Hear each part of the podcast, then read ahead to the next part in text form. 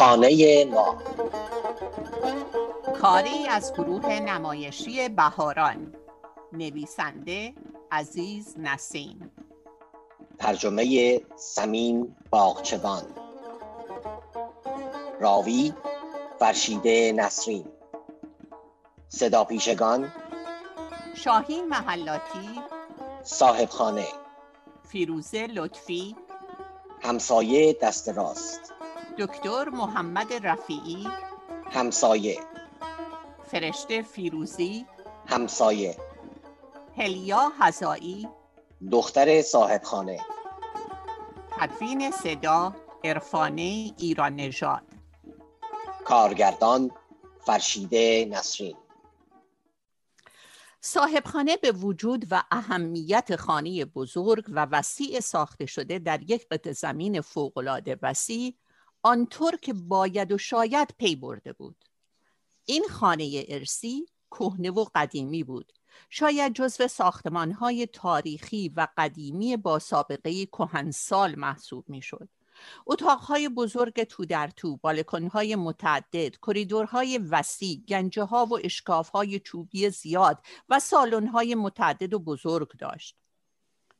برای کسی که اولین بار وارد این ساختمان می‌شد، مثل قارهای تاریخی هولناک و ترساور بود. در این خانه صاحب خانه با زن زیبا و دختران خوشگل و پسران خود سکونت داشت. این خانه قدیمی روز به روز رو به خرابی و در هم پاشیدگی می‌رفت اما باز هم صاحب خانه می گفت خانه ما خانه پدری. خانه ارسی و آبا اجدادی ما هر وقت صحبت می شد به افتخار خانه ما از شدت خوشحالی و غرور در پوست خود نمی گنجید. کم مانده بود که سقف طبقه فوقانی خراب شده و به سرشان بریزد ولی پیش دستی کردند و به طبقه وسطی اسباب کشی نمودند. دیوار و درهای اتاقهای مشرف باغچه مخروبه و رنگ رو رفته بود. صاحب خانه با اهل و ایال توی سالن و اتاقهای وسط ساختمان زندگی می کردند. در این خانه قدیمی آنقدر اتاق بود که نمی‌شد سر درآورد اما دیوار این اتاقها به تدریج خراب می‌شد و گچهایش میریخت و صاحب خانه و اهل بیت به اتاقهای سالم کوچ می‌کردند تا از باد و باران سرما و بوران خودشان را محفوظ نگه دارند.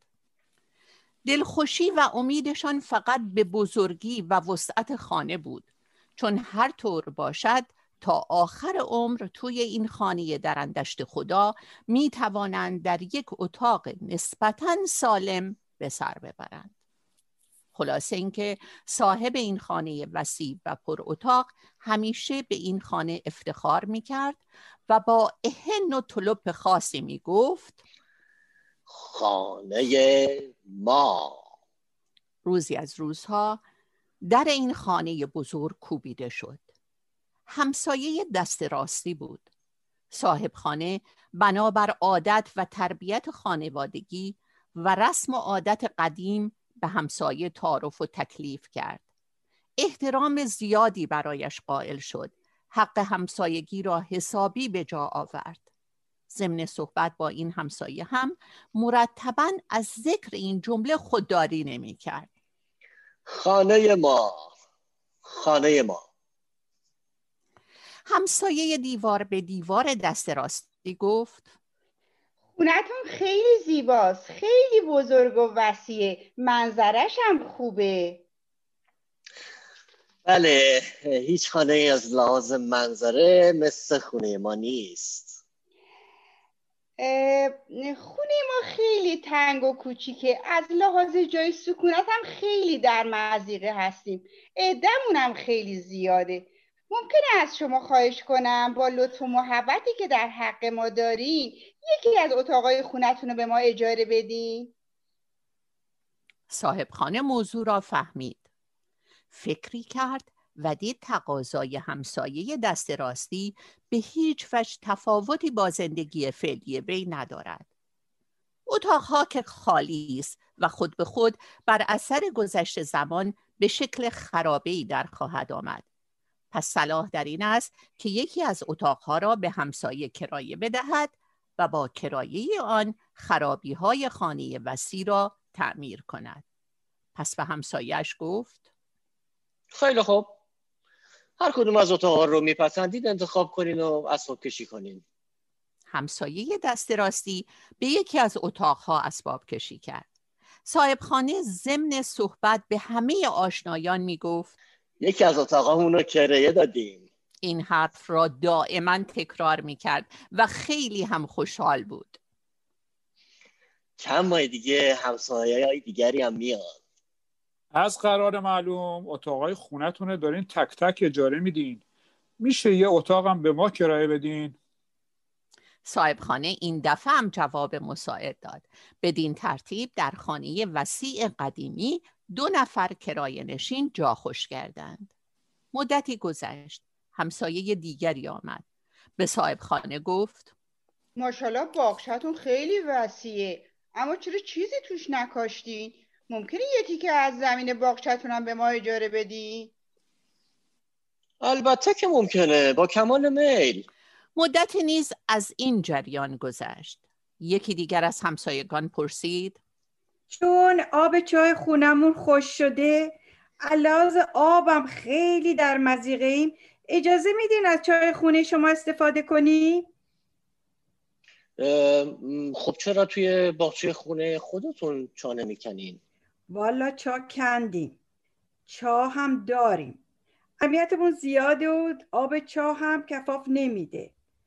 خب طبیعیه که از چای خونه شما در مقابل پرداخت استفاده کنیم. صاحبخانه برای قبول تقاضای همسایه اشکال و مانعی ندید. یکی از کرایه نشین ها گفت از وسط باخچه هاتون راهی می‌خوایم. برای رفتن به سر چاه و آوردن آب راه نداریم. از این لازم خیلی در مزیقه هستیم خودتون فکرشو بکنین. چطور بدون راه می‌تونیم رفت آمد کنیم آره حق با شماست. به کرایه نشین راهی از توی باغچه داد. حالا دیگر به خانه ارسی و پدری خیلی افتخار می‌کرد. خونمون داره آباد میشه. در هر فرصت این جمله را تکرار می‌کرد و از ته قلب خوشحال بود. کرایه نشین ها که در خانه وسیع جا گرفته بودند گفتند ایال اولاد ما توی اتاق جا نمی‌گیرن یه اتاق مهمان خونم به ما بدین بد نیست حتما این کار ممکنه چون که توی این خونه که اتاق خالی زیاده. رفته رفته تقاضاها و خواستهای کرایه نشین ها زیادتر شد. اتاق خوابم می‌خواین. هر اتاق که مطابق میلتون است انتخاب کنید آشپزخونم می‌خوایم آشپزخونه بزرگ خونمونم مال شما دیگه فرمایشی چیزی ندارین؟ صاحب خانه از کرایه‌ای که می‌گرفت پولدار شد حیات خانه را تعمیر کرد و به وضع آبرومندی درآورد. ایال و فرزندانش از خوشحالی در پوستشان جا نمی گرفتند. پسرهایش افتخار می کردند. خودش هم شبها دومی به خمره می‌زد و می گفت خانه ما روز به روز در حال ترقیه. چاه آب خونه داره خراب میشه. نمی‌خواین تعمیرش کنین؟ بیاب میمونیم ما. ما نمی‌تونیم بیابی بکشیم. بله متوجهم ولی پول ندارم. این حرفا سرمون نمیشه. ما به شما کرایه میدیم. باید چای جدیدی بزنیم.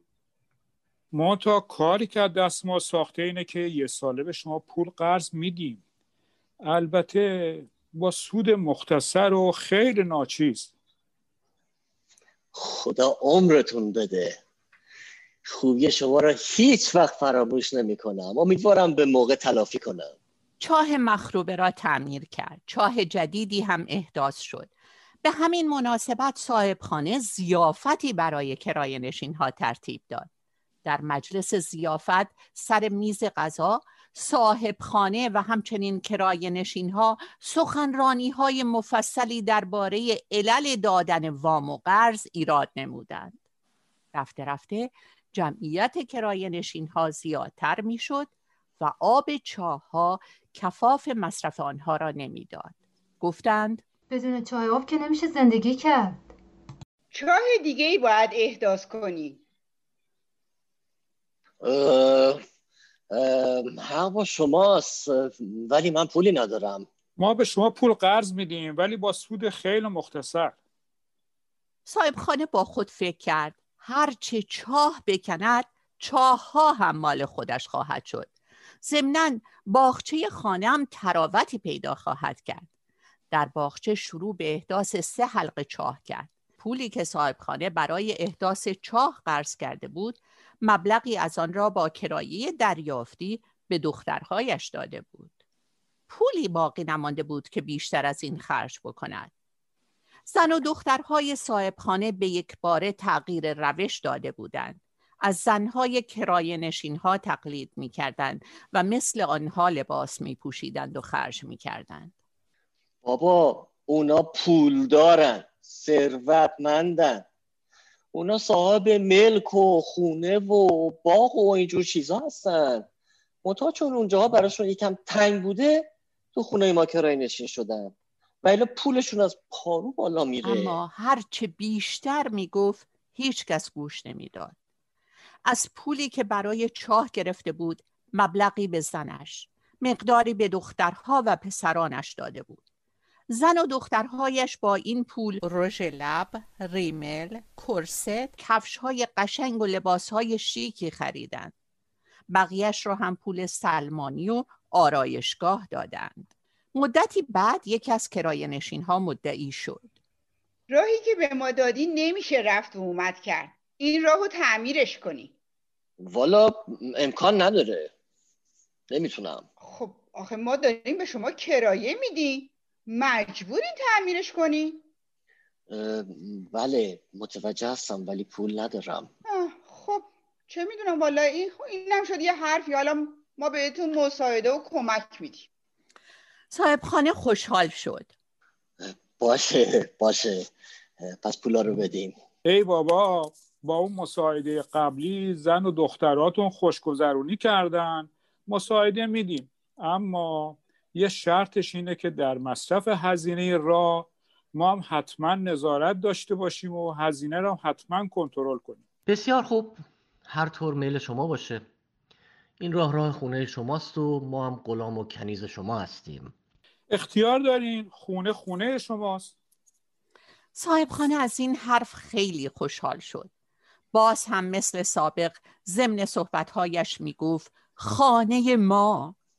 یک روز یکی از کرایه نشین ها گفت سقف اتاقها آب چکه می‌کنه. اینجا نمیشه نشست. ای بابا من پول ندارم. برای ما یه اتاق دیگه با همین کرایه جور کن. خدا ازتون راضی باشه. خدا عمرتون رو زیاد کنه که انقدر با من را میای. خدا عزت و احترامتون بده. یکی از کرایه نشین ها یک روز جلوی صاحب خانه را گرفت و گفت پله ها هم دارن خراب میشن.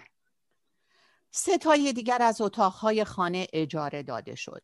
با پولی که گرفته بود پله ها را تعمیر کرد.